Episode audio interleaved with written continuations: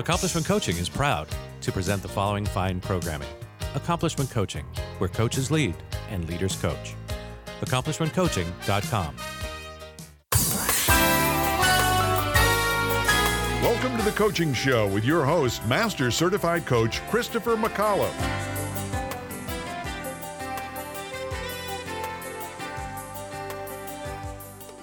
Welcome back to another edition of the Coaching Show. This time, the home version of our game. Uh, everybody is uh, under lockdown, under self quarantine, under um, orders to stay home, and we are doing just that. My name is Christopher McAuliffe, Master Certified Coach, because you have to say it that way. Uh, host, your host of the Coaching Show right here on Accomplishment Media or wherever fine podcasts are available. Uh, in the studio, but from his palatial mansion at in Pacific Beach, uh, Alex Terranova joins me today. Hello, Alex. You'll be functioning as our co-host. I want to be clear; that's a secondary position, just so that you're clear about the Yeah, clearly you've been watching a lot of like government videos, you know, a lot of a lot of news video Oh. to see the authoritarian way of life. Thanks, I appreciate it. or that Tiger Show, one of the two. Uh, what? Uh, how are you doing? How are you? Uh, you know, I feel really, really grateful and really lucky right now because I can see what so many people are going through, and I think I am doing really well in spite or despite of the circumstances. Um, and I actually got I used this time to get a new puppy because if you can't leave the house and can't leave, probably the best time ever for that. Wow, you're a brave man, and uh, good luck to you with that. I mean, you have kids, so you did the. This is like you know. What are you trying to this say? is a- This is a baby version of Okay, that. all right, you know, all it's right. like the puppy will be difficult for what I don't know, it's a couple months, and then it'll be trained, and then Yeah, which you got like what twenty years of training. True that. I'm so sorry that uh, I thought somehow this would be more interesting. So I'm going to move on. Anything you want the people to know about you, uh, your uh, people can find you at thedreammason.com. You Yes. work with whom? What sort of folks do you? Well, I, I, I the thing I actually want people to know is I just created a new um, a free quiz called the Authenticity Audit, which is a really fun thing for people to do right now. It's it's totally free. You go onto my website at thedreammason.com, and basically it's a it's a series of questions to check in on how authentic you actually are. And the feedback I'm getting, which is really fun, is people are saying, emailing me and being like, I don't know if I agree with my score because it says I got this because I didn't want to hurt someone's feelings. And then I get to get into a great conversation about, yeah, you know, if you don't want to hurt someone's feelings, you might be pretending, you might not be being your real self. And then they're like, oh. And so I'm getting clear that like people don't even have a, a real clear dial of what authenticity You is. you calling me a liar? um, only on Wednesdays and Fridays. I'll I'll take this up with you outside, Mister, because we have to stay six feet apart. All right, uh, that's Alex. Uh, I'm so excited about this topic today, and with your permission, our kind listener, I'm going to start at the very beginning. Lindsay Ammer, am I saying that right? Aimer, but it's okay. Amer. See, I'm screw stuff up right from the beginning. Is uh, joining us today an extraordinary guest to talk about how to educate our children and not Alex's puppy on gender and sexuality. And this is something that I, you know, a, a lot of coaches that I hang out with, we feel like we know things. We're sort of uh, erudite or sophisticated uh, group of folks, but I don't think we really know what we're talking about. So, Lindz, if you don't mind, I'd like to start at the very beginning. Can you share with us what's it like to be a kid who feels like experiences, knows somehow that this gender, this body, this like I'm supposed to play with the these kind of dolls is not who I am. yeah, I think um, it's interesting the way you're framing that question because I think that something that adults forget a lot of the time is that kids are coming at gender and sexuality from a very different perspective. So grown-ups, adults will come at these topics with this lifetime of knowledge that's been you know ingrained in them from day one. Um, I mean, we have gender reveal parties, we have um, gender separated toy aisles. Everything is so rooted in this binary system, which is kind of how we understand the world around us and how it functions. Gender is so ingrained in everything we do. And when you're talking about how kids might approach this, they're not coming at it with such a concrete understanding of the binary and how the world functions in that way. So I think that a kid might if if if a kid is exposed to education and representation that shows people of diverse gender and sexuality, then that's something that is completely normal to them. Um, but I do think that like there is a lot of there is a lot of lack of that um, the education um, around gender and sexuality, especially in early childhood, is pretty sparse. Um, and if you're talking about gender and sexuality representation in kids media, it's it barely exists, especially when you're talking about preschoolers. So I think that um, a kid who might be feeling different, who isn't from a queer household in particular, where so they might be seeing and hearing some of this language, might feel a little different, might feel alienated, might feel alone. Um, so I think that that's something that's important to think about of like, it's less about like a confusion around the gender and, and sexuality kind of inclinations they might be feeling and more of a like a, a difference to be feeling like, uh, which is, is kind of under the definition of kind of a queerness. Um, and I think it's important to kind of see that in like a different way than an adult might react to their queerness. And is it something um, for for many people, uh, uh, many of the people that I know who have shared their coming out stories with me, it's something that happens usually in uh, you know when it when we're talking about just sexuality, it happens at or after puberty. Mm-hmm. What what's the experience of of that sort of gender? I don't know what even to call it. When you feel like this isn't me, when does it set in? Do you notice it uh, very young? Do you notice it when you get to social situations like schools and parties? When when do you when do you notice that hey, I'm I'm not feeling this dress or these pants or whatever it is? Yeah, the um the American Academy of Pediatrics actually puts the age at around 4 where children have a solid understanding of their gender identity. Um and that comes around the time it's a little after kind of like language development so we're really talking about like when their brains are starting to form. Like like three years old is very much like the spongy age where they're just kind of like pulling in all this information. And age and like age four, if you've ever been around preschoolers, um, is kind of like the time when they're beginning to like take all that information and turn it into self. Um, and start to be able to express that. So that's the time when we're really starting to talk about pronouns and like what pronouns mean and how we express ourselves and our gender using pronouns. And I mean, I tour the country and I do sing-alongs and story times where I do um, talk about gender and sexuality. And I always go around and I try and ask kids if they're comfortable to share some of their pronouns. And I get non-binary pronouns. I get kids who are presenting as trans potentially. Um, and I get those from all different ages, even as young as four and three. I'm curious about how we train the parents as well as the kids, right? Because the kids do what the parents do. Mm-hmm. And I, you know, we were talking about the pup. We were talking about the puppy to start, but this is how it relates. They say when you're training a puppy, you're actually training yourself. Like you're the person that needs to be trained on. And so, what are the ways that you're training parents so that they can be the models for the kids? Yeah, I think that it's very like dog training. I, I also trained my puppy, and, and I can um, empathize with what you're going through.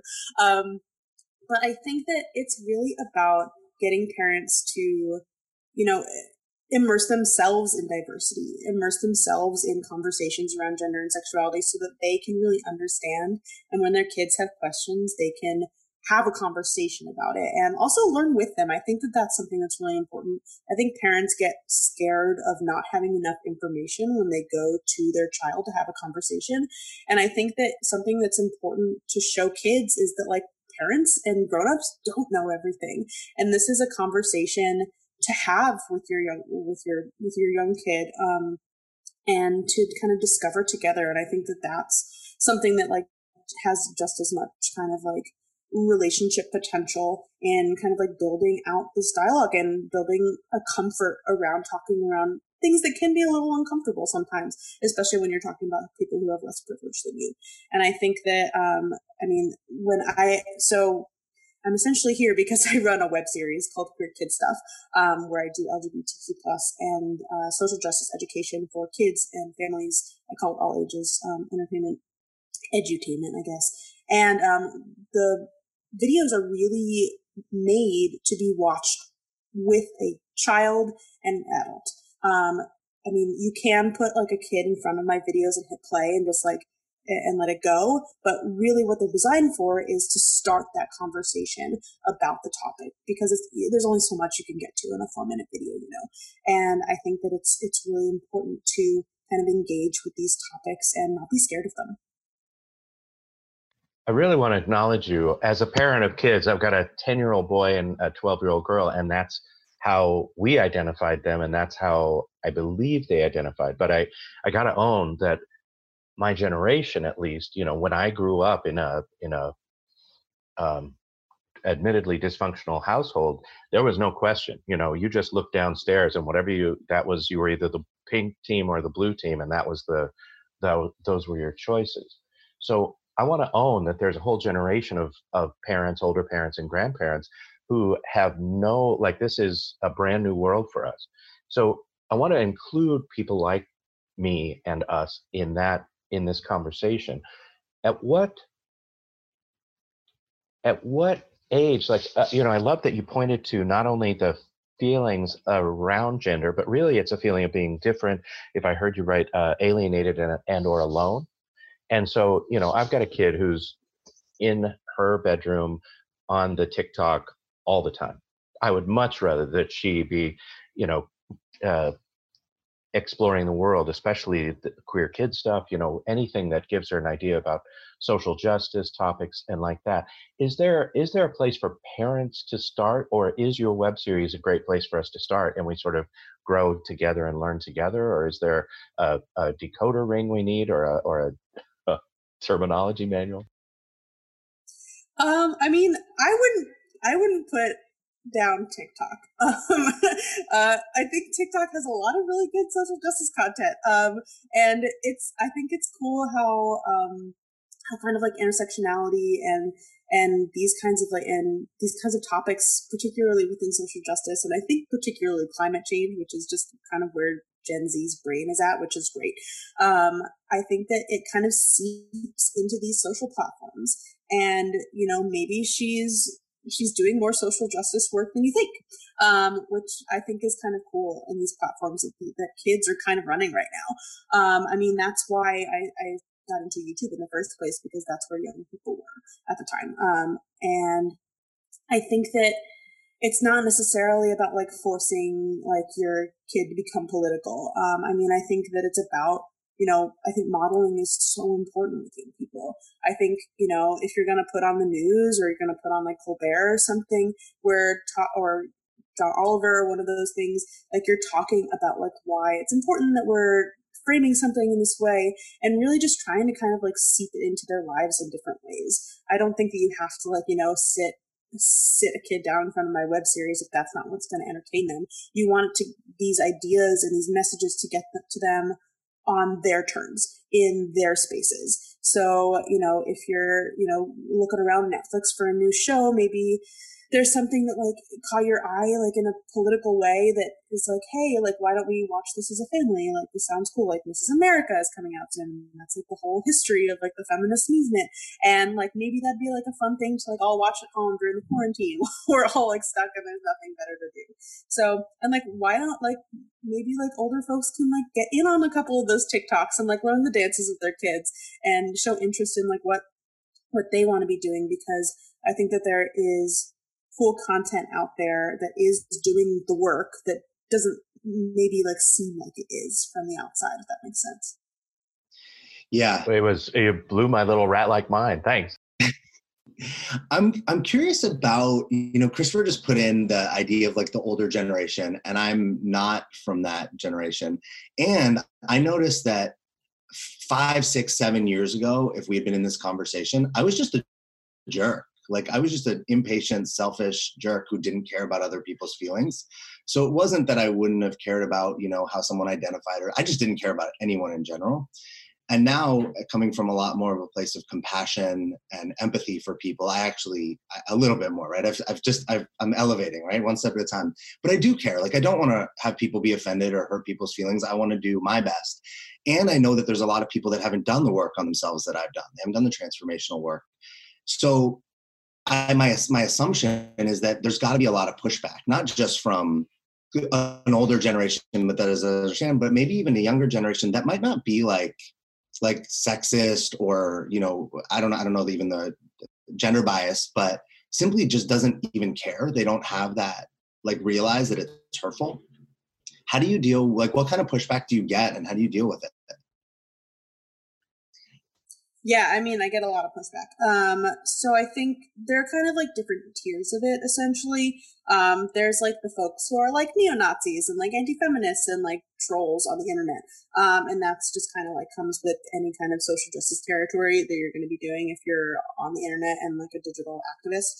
Um, so that's kind of part of it. But then there's also like what you're describing of like folks who don't necessarily mean badly in like that way that's so aggressive, but are are maybe just like haven't done that work, are maybe just kind of like in their own space in a way that they just like don't really think about other people in like a human way. Um, they are looking at someone, and I'm of course, you know, this is all kind of like overarching and like I'm in a lot of people together. This is a little bit more complex than what I can get into, but um, I think a lot of it is you know, people just like not stepping outside of themselves, um, and you know, not seeing their privilege. And I think that that's a huge part of it is looking at your identity and seeing where you fall into systemic structures of privilege and and where you can um, understand how marginalized folks and people of different identities might be having a completely different experience to you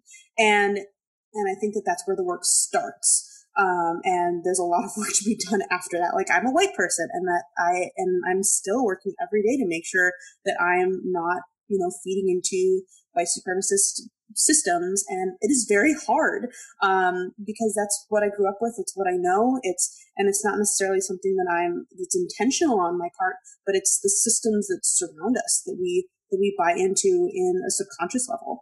And in terms of like gender and sexuality, I think that what's important there is making sure that we are listening to those people and learning from them. And, you know, I think that people get caught up in pronouns a lot. People get caught up in like making sure like we're using the right language to identify someone or like if we're in a conversation with someone who's non-binary, someone who's trans and that and being like scared of like that kind of being an elephant in the room if we're cis and straight. Um, and I think that it's, you know, I, as a non-binary person who uses they them pronouns, like I know that not everyone's going to get my pronouns right. Like it's, it's not something that like is, it's important to me that like people refer to me with the correct pronouns, but it also is something like I understand that it's hard to unlearn all of those systems that you've grown up with and like, you know, no matter how old you are, like that is going to be even like so concrete in like how you just like go about the world. And it's about practice. It's about it's about that unlearning process. And i think that that is hard. And it's a lot of work. And it's something that like i hope people will do the work to understand especially if they care for me and and the community that i'm in. But like i understand that it's not a transformation that happens overnight. And i think for me and I can't speak for all people who use they them pronouns or are non-binary or trans, um, but for me, it's about the intentionality of catching yourself, maybe misspeaking my pronouns, and catching yourself and saying, "Oh, wait, that was wrong. I'm going to correct myself, and I'm going to try and do better next time."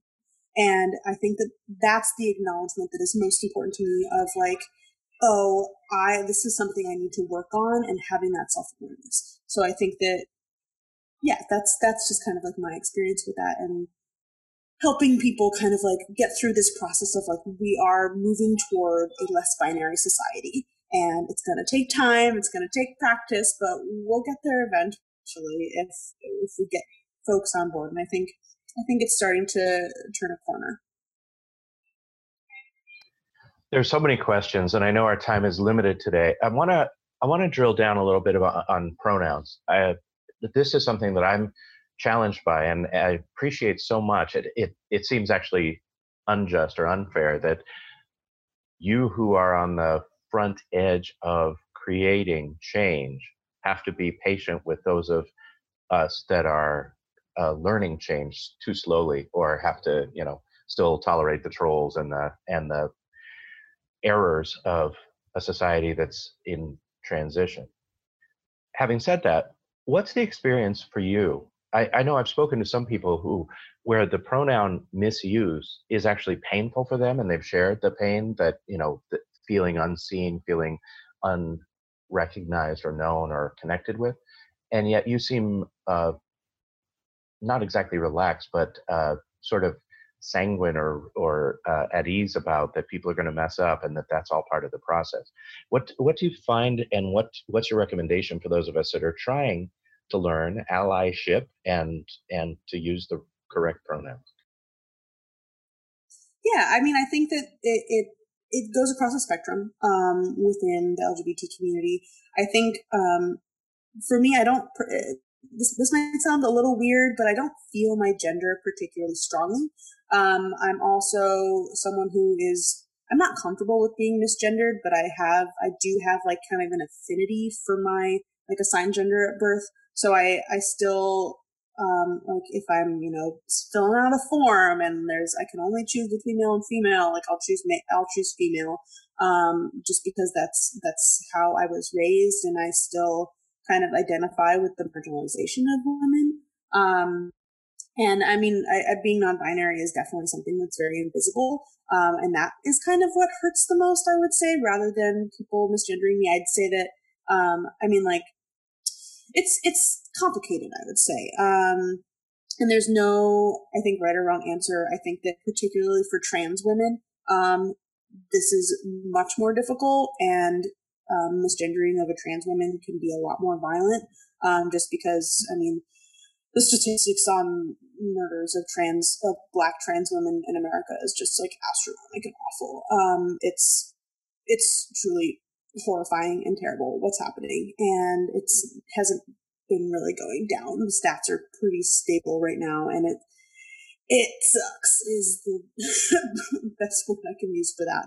Um, so that is properly gendering trans women is very, very important. Um, and that is not my experience, but um, is is something that I just want to emphasize. Um, but for me, I think, I mean, I think it's the role that I've taken on as an educator of someone who is working with young kids and who is, you know, kids aren't necessarily going to know someone's pronouns off the bat or like what a pronoun is even.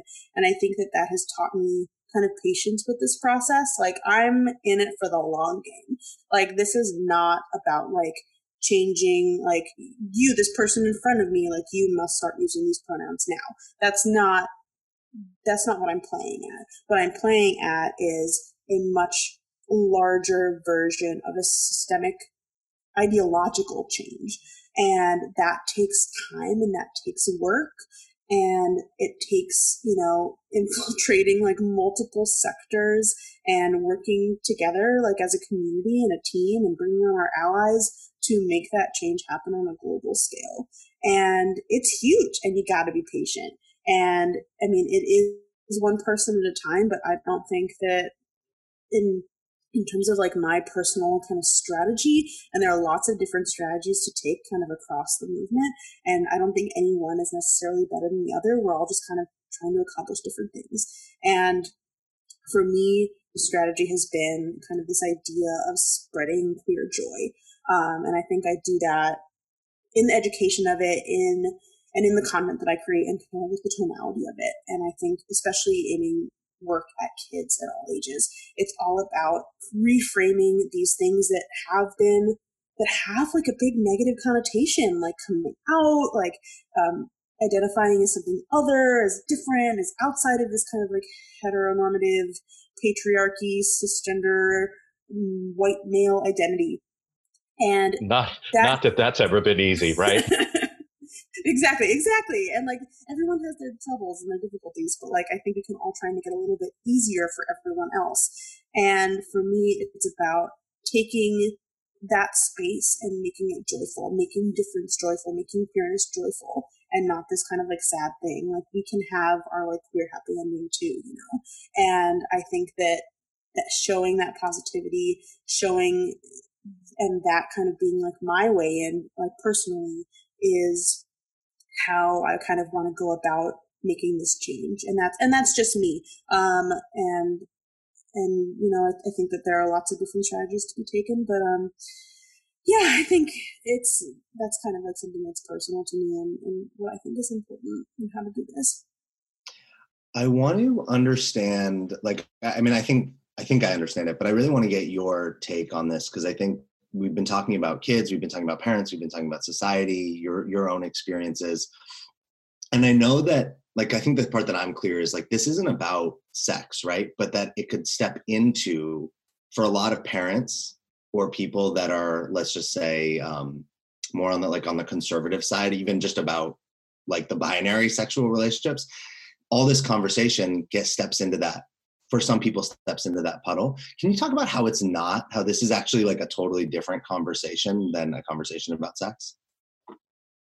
Yeah completely. Um it's a very uh common misconception. I think it's usually like the first question i get asked of like why like this material is inappropriate for kids because it's about sex.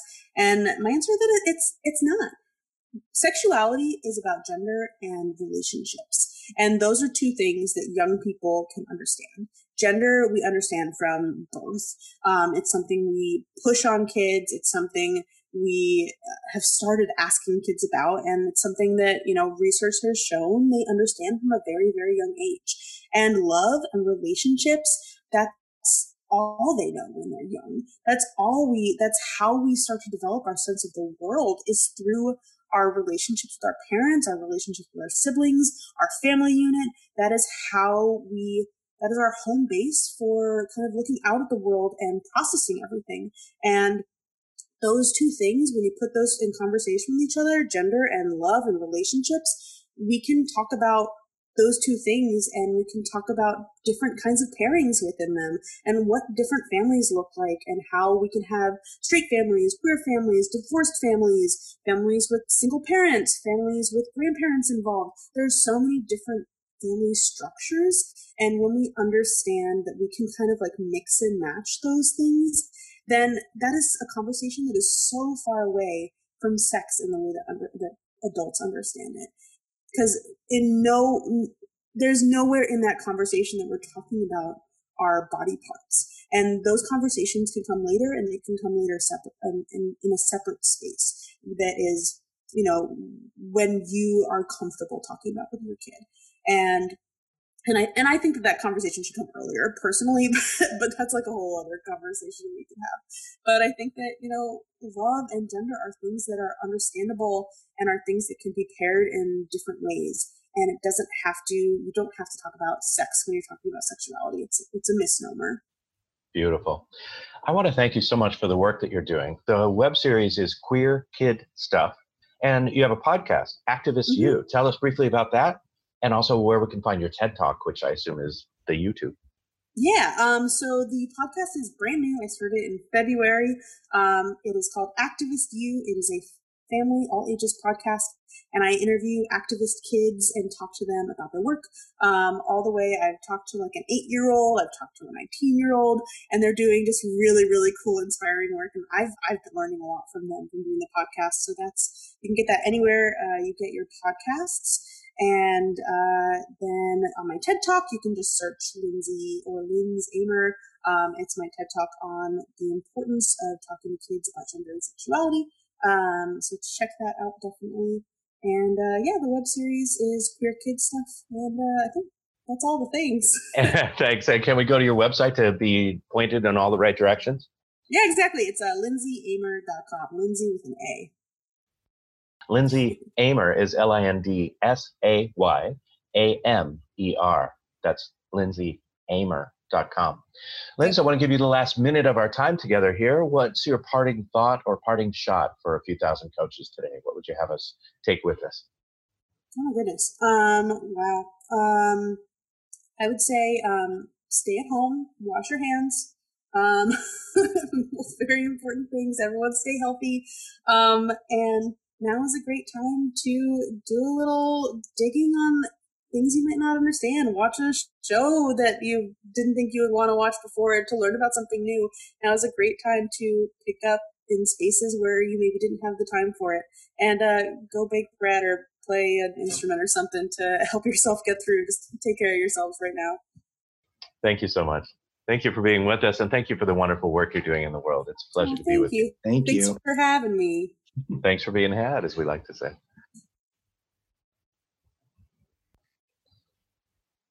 Welcome back to another edition of the Coaching Show. I'm Christopher McAuliffe, Master Certified Coach, because you have to say it that way. It's part of the deal. I'm here with uh, my co-host, joining us from his uh, uh, squalid mansion in uh, Pacific Beach, California, Alex Terranova. Alex, say hi to the people. Good morning. I, I um I, I'm not a master certified coach, so I can't say it that way. But um, it's good to be back with you today. I'm glad you're uh, you know you're healthy. You're the you're the of the age range that we're supposed to be concerned about. But I am You're- so you're- not. you're here. I'm 58. I'm not near those 60 year olds.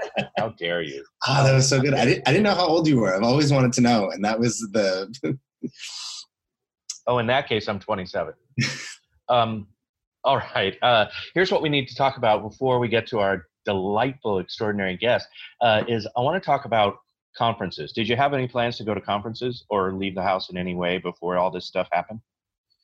Yeah, I was supposed to go to um uh conference what is it conference or conversation among amongst masters in when is when I don't remember it's what is it Right. Repeat. Repeat to me. Uh, con- conversations plural among masters plural. Okay uh, anyway uh, yes that's a wonderful conference to go to and they can't decide if it's on or off even though it's in may.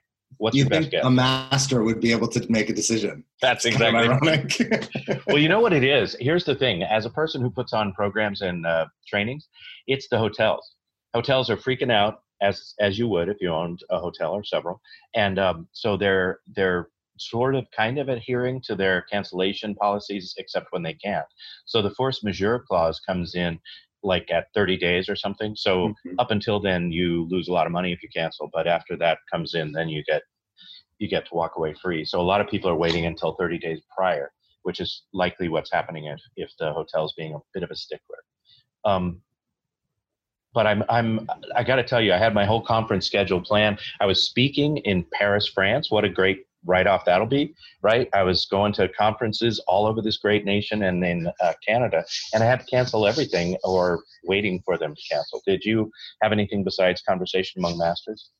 I mean I didn't I had a bunch of like personal travel you know like friends colleagues that I wanted to spend time but nothing but everything got uh, I actually was book when this all started. I was booking trips because the deals were so good, and we Oh, didn't nice. know, and we didn't know right at the beginning like what only three people on the plane yeah this is awesome Yeah, yeah, well, and we didn't know how you know how it was all going to shake out. Like you know, a month and a half ago or whatnot. It's obviously a very different world today than it was a month and a half ago. So all of those flights. The cool thing is, I didn't. You don't get like something for. You don't get nothing. So now I just have a bunch of travel credits. But you know, lost trips to Dallas, Portland, um, Denver. So Yeah. All right. So a lot of people canceling, a lot of people uh, staying at home. I want to get to our guest. Is there anything else that you want people to know about you or your uh, your authenticity audit? Yeah, I would love. That's the the something I just created. So I created a um, a free quiz. It's called the Authenticity Audit. You can get it at thedreammason.com. And basically, it's a series of questions about life. And I think most people will be familiar with the kinds of questions. And the idea is to see like how you actually show up. Do you pretend with people? Do you lie? Do you hold back your thoughts and feelings, or do you actually show up authentically? And what I've noticed is a lot of people aren't even clear what authenticity is because we've been so conditioned by society to essentially be polite or lie or hold back that there's people are getting like oh i thought it was more authentic or i didn't even realize what it was so it's totally free at thedreammason.com so i'd love for people to check that out I also find that good for authenticity is a lot of tequila, but that could just be my home recipe. i mean you can drink and take the quiz there's no you know i'm not i'm not carding anyone you just do it on your own All right, it's a joke, people at home. Don't call, and I I don't want another intervention. All right, uh, let's get to our uh, extraordinary guest. Um, a licensed clinical psychologist with two decades of experience, uh, an interesting combination, specialized training in the field of trauma, and a renowned relationship coach and dating expert, which for me were sort of very intertwined, trauma and dating. Uh, Dr. Frankie Bashan is joining us from where? Where in the world are you? Look around outside. Where are you today? I am in the San Francisco Bay Area. Oh, beautiful, beautiful. Now, Bay Area is what we used to say when people came from San Jose, but that's not what you mean, right? You mean no. the more beautiful part. Although, right. actually, San Jose is pretty cute. They've built it up really nicely, so we can't. You know, I don't want to. I don't want to insult those San Jose folks, but yeah, the San Francisco Bay Area is beautiful. Beautiful hiking. The the sky now is clearer than ever, without with all of us sitting at home for the last whatever that's three right. weeks. that's right you're an extraordinary human being. Not only were you telling us a little bit about your your physical regimen, but you're uh, the CEO and founder of LittleGayBook.com. Tell us about what this Little Gay Book is for, and uh, is it a how-to manual? I'm asking for a friend. Not so much. So Little Gay Little Gay Book is a professional matchmaking firm that specifically focuses on working with lesbians and bisexual women interested in women. So it's the only one of its kind in the world, actually. Um, most dating companies or matchmaking firms um, work with, you know, the LGBT community, or they work with everybody. Um, mine happens to be just focused on lesbians and bisexual women. I, I see Alex is staying on mute, so I'm I'm asserting that he's terrified of the topic. But um, what's the what's the difference? I mean, why not just go to a um, match or Grindr or whatever the kids are using these days and uh, and try and work it out that way. Why why is it important to have a specialized site? Yeah so there's a huge difference. So it's nothing like online dating. It's not like a dating app. So the only online piece to it is basically filling out a profile to give me the matchmaker and my team some information about you. Otherwise it's all offline. So i interview um, folks for about an hour and a half, two hours. It's a compatibility interview. I ask a million questions about must haves and deal breakers and relationship history and allergies and have you been in therapy before and things like that. So I use basically I use data and then my own intuitive sense um, to match people. I coordinate dates. So it's it's completely different. Yes. I'm curious how you how that the connection the between how you like you're an expert in trauma and then how it's become you know this a relationship business. Um, like, what do you? What's the connection? What drew you to both these two things? It's a good, good question. Um, initially, you know, I studied clinical psychology and I got a really great residency at UCSF in trauma and i i loved the work. So that was really my first career um, was in trauma and i ended up doing that for almost a decade and got really really burnt out and i was trying to figure out ways that i could still use my education and my love for working with human behavior um, and what happened was i had to consider what i was already kind of what what drove me and what excited me and on the side i had always been doing matchmaking. I didn't call it matchmaking but i'm very very extroverted and um, being around people is how i get my energy. So my ex at, at the time my partner my wife had said why don't you think about creating a business out of what you do basically is matchmaking? And I was like, oh, that's a brilliant idea. I love it it requires me to use my you know psychology education and experience and why don't i give that a whirl so that's how little gay book was born in 2009 because i was i was just i was burnt out and needing to figure out what else i could do that made me excited I, I want to, I'm curious because of this also. I've been reading a book that was recommended by a guest on one of our former podcasts about like growing yourself up and regression and these things. And one of the things it talks about is the difference in the Western culture, how we fall in love and it's like a reaction to it's just like a feeling and we just like become a victim to it all versus adults like choosing to fall in love like to be in love and on in other cultures it's more you know people are matched together they don't necessarily have a choice and if you look at the numbers often those relationships can be more successful I'm curious when what you see in matchmaking versus people that are actually like just out there doing it on their own. Is there a difference like in success rates and the way that it goes, or is it kind of just we're all victim to our feelings?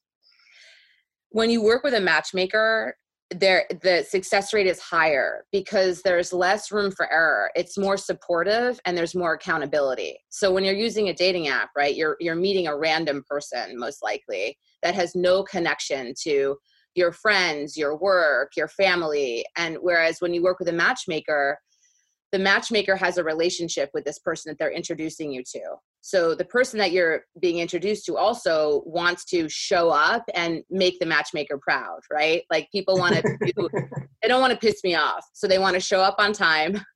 They want to treat right my client or or my catch that I set them up with well and so on. So the accountability helps. There's also support by me. When people start to get scared or they get cold feet, I'm there to help encourage them, help them to stay grounded, help to remind them that, you know what, just because you're feeling really excited about this person, you probably shouldn't sleep over the entire weekend. you know I mean? Like, if you want to have a long term relationship, really kind of slow it down. So, a voice of reason.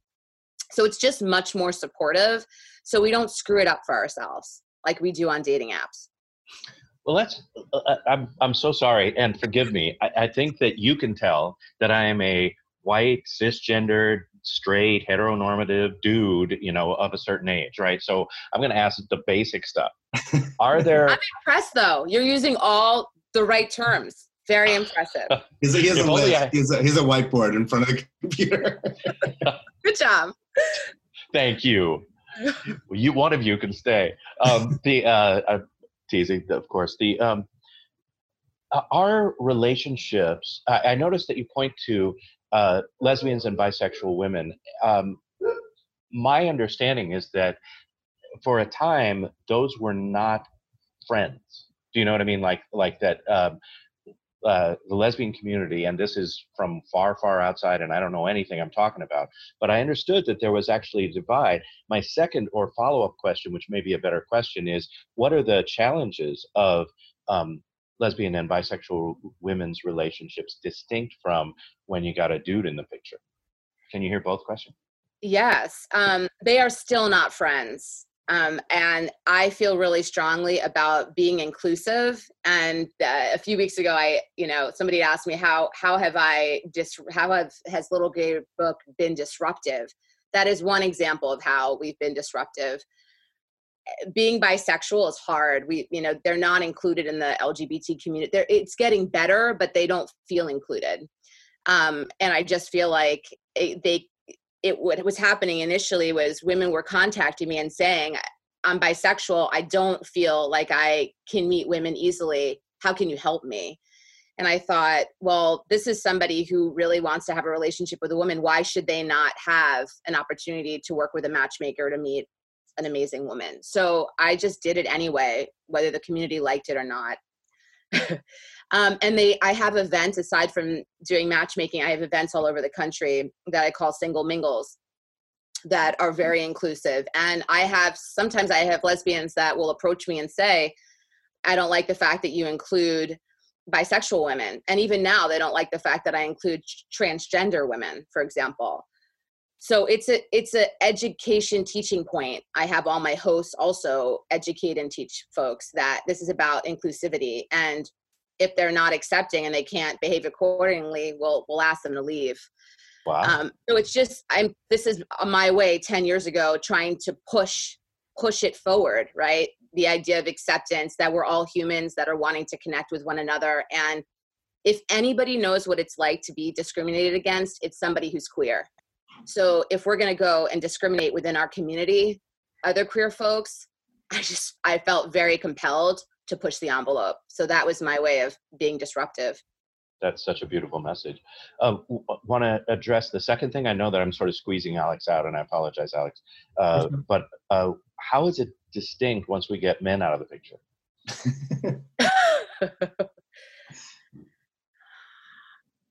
you know, I I don't know if this answers your question, but I think the only time it really comes up, the whole men thing, is that women just want to know that if a bisexual woman is open or interested in dating a woman, that she's not, that she's very clear that she wants to be in a relationship with a woman, that it's not something that she's experimenting with.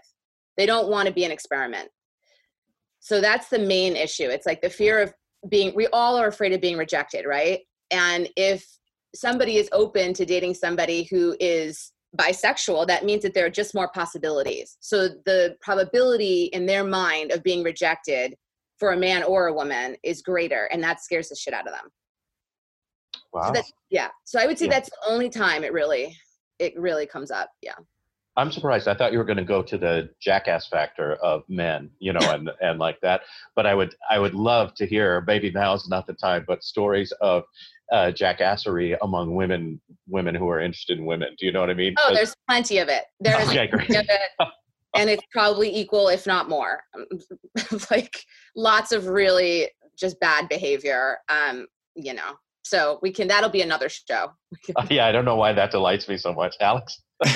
well, he, I'm I want to. I'm curious about how the like just tra- how trauma weaves its way into all these relationships and because of you were just talking about the discrimination and it's interesting to hear how in the in the gender or sexual community there's discrimination because we see it in race a lot right? You'd think that like the races that get discriminated against would like partner together against the the privilege or whatnot but often that's just not what happens. They the discriminated races are discriminating against other races or cultures and so I've, ne- I've never heard it the way that you put it. So it's kind of like we're all we're just all doing it. We're just all not being nice to each other.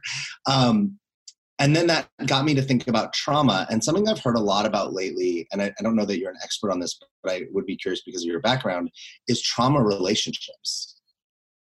Is that something like that that comes up? Um, i've been seeing a lot of it on like social media. I've had colleagues bring it to me. So say say say a little bit more when you're using the term trauma relationships, what you're referring to. So just Yeah, thanks.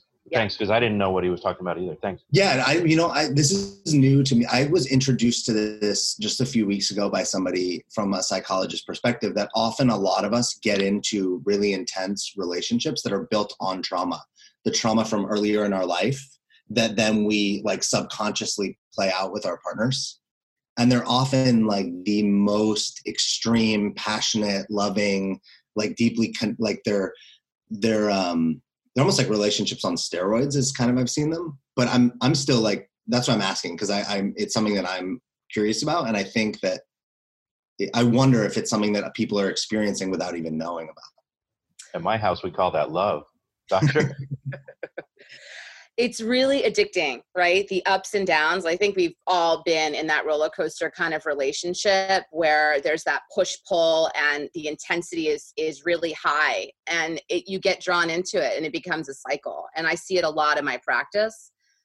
The thing is that the rate of trauma is higher in with women. So I think it's one in three women have been sexually assaulted or molested, um, which sets them up for more trauma in their lives. Once you've had trauma, right, you have a higher chance of having repeat trauma.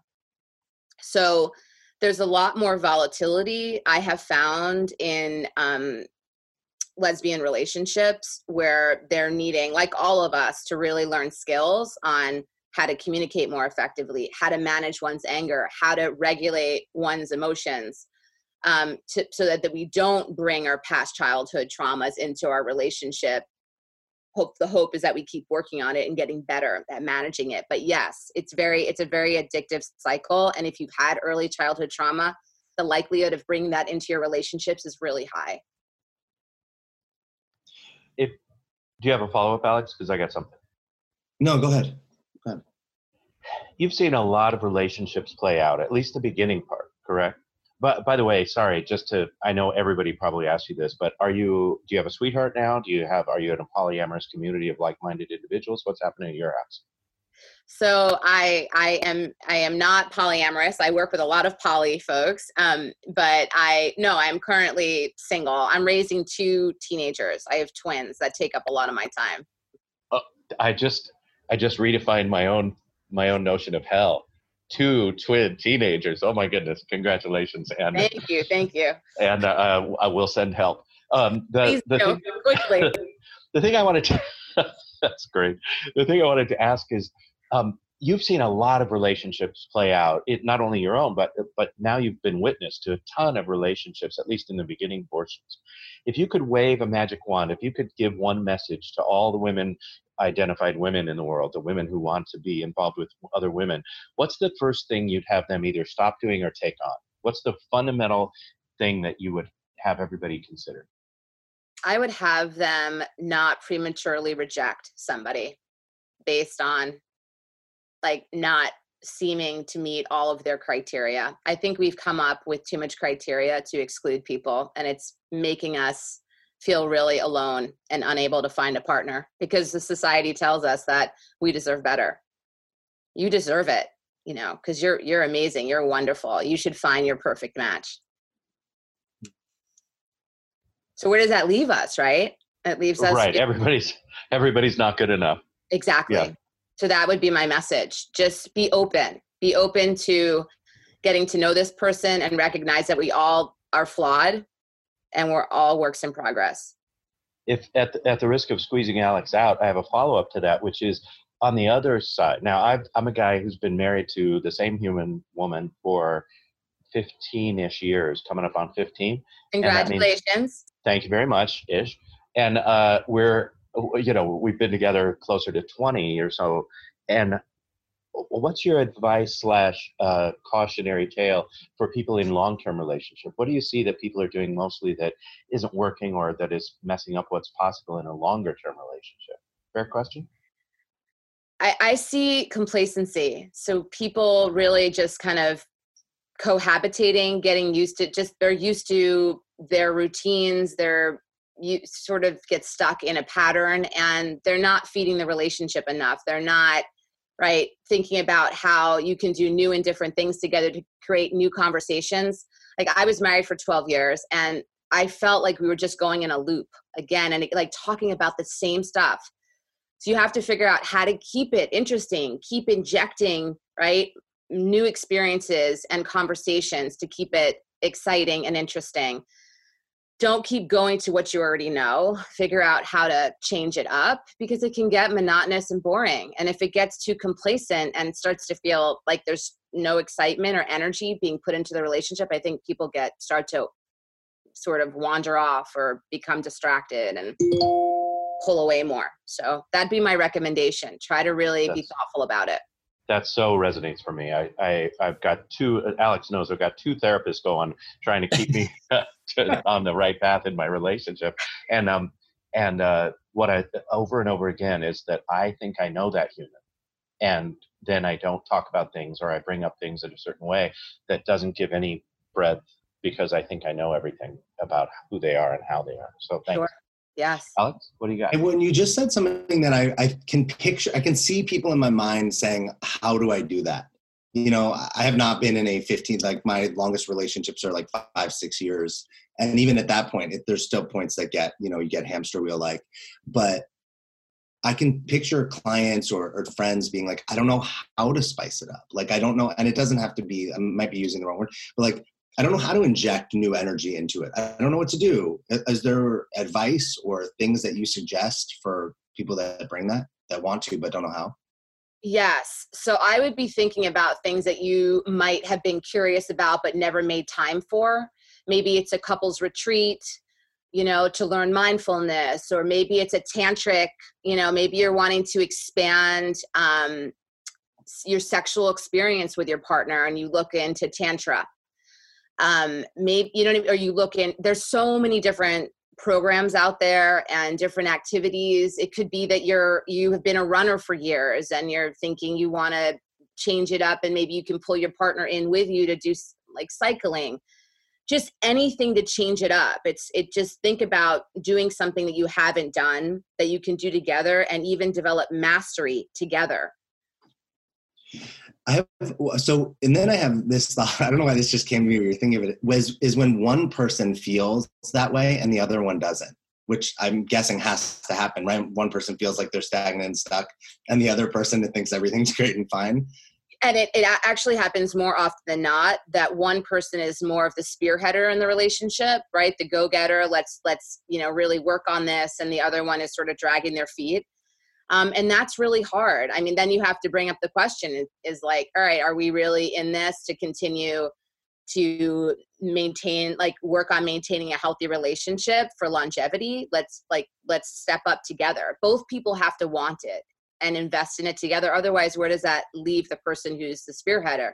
It leaves them in a position of potentially feeling resentful that they're actually putting in all the effort with minimal effort from their partner dragging the other person along.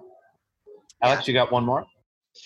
Um, I just want to know about, you know, the then what you're up to. Like, what what are you going into in the future? What's the new the newest ventures you have? The new um, offerings that you have for people? Yes, it's really exciting. Actually, um, I'm finally going to be. Um, I'm looking for a publisher for for my book. I've compiled um, ten years of articles that I've written and put them into chapters and added amazing new articles. And um, so I'm looking to get published in 2021. I'm now doing online um, live courses, which has been really exciting. Um, I've done lots of YouTube videos through the years, and I've written through the years for many different um, publications. But finally, now I'm doing um, a weekly course, which I hope to continue doing. So that's been really, really exciting, especially now. The timing has been perfect, right? Because we're all stuck at home. So folks are so excited every week to uh, to meet and engage, which is awesome. Um, so those are the two big ones I would say that are coming up in the in that are happening now, and I hope to build. And then public speaking. I want to do more public speaking.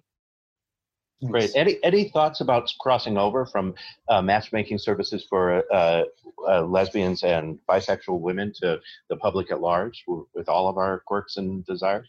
Yes, yes. So that's where we're headed as a society too, which I've been really, really eagerly looking forward to. Um, and I've already started building that. So I have um, little black book matchmaking is um, matchmaking equivalent for everybody.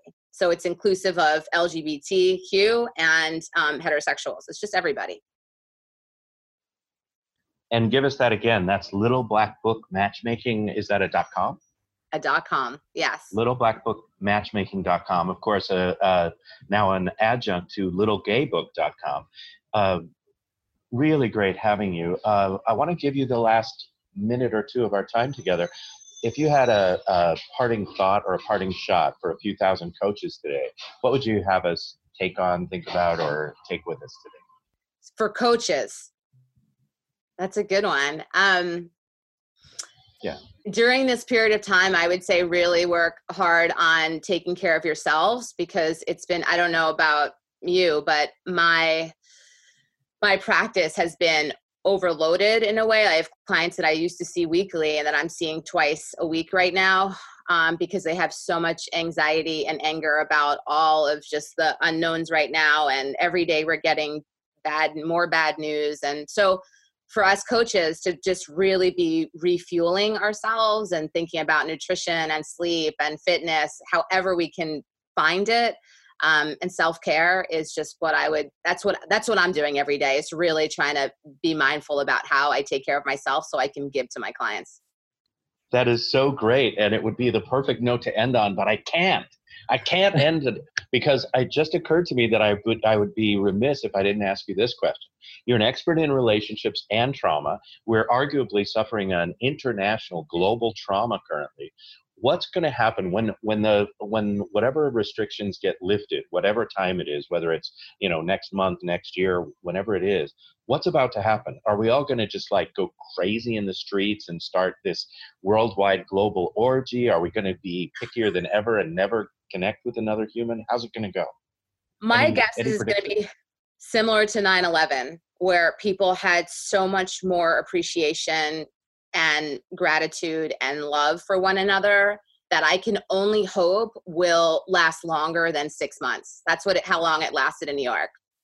So my hope is that we'll we'll feel love for one another and recognize that we are no matter where we are in the world, no matter how much money we have in our pockets, we are all the same. We're all connected, and that we can be kind and loving to one another. Mm-hmm. Beautiful. Thank you so much. Once again, Dr. Frankie Bashan. You can go go to littlegaybook.com or littleblackbookmatchmaking.com. I got to get all that stuff right. Um, and drfrankie.com. That's D R F R A N K I E.com. Thank you so much for being with us today. Extraordinary. Alex, what would you like to say uh, I feel like I learned a lot in all of our all of our podcasts today. Um, I love that we get to bring people on that have just like brilliance and insights and uh, perspectives that you and I don't have. So me too. Thanks for having me here.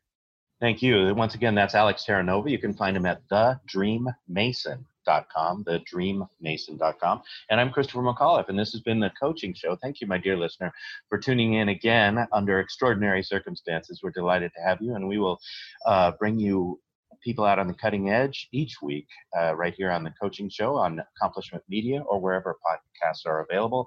Uh, thank you for listening, and we'll talk to you next week.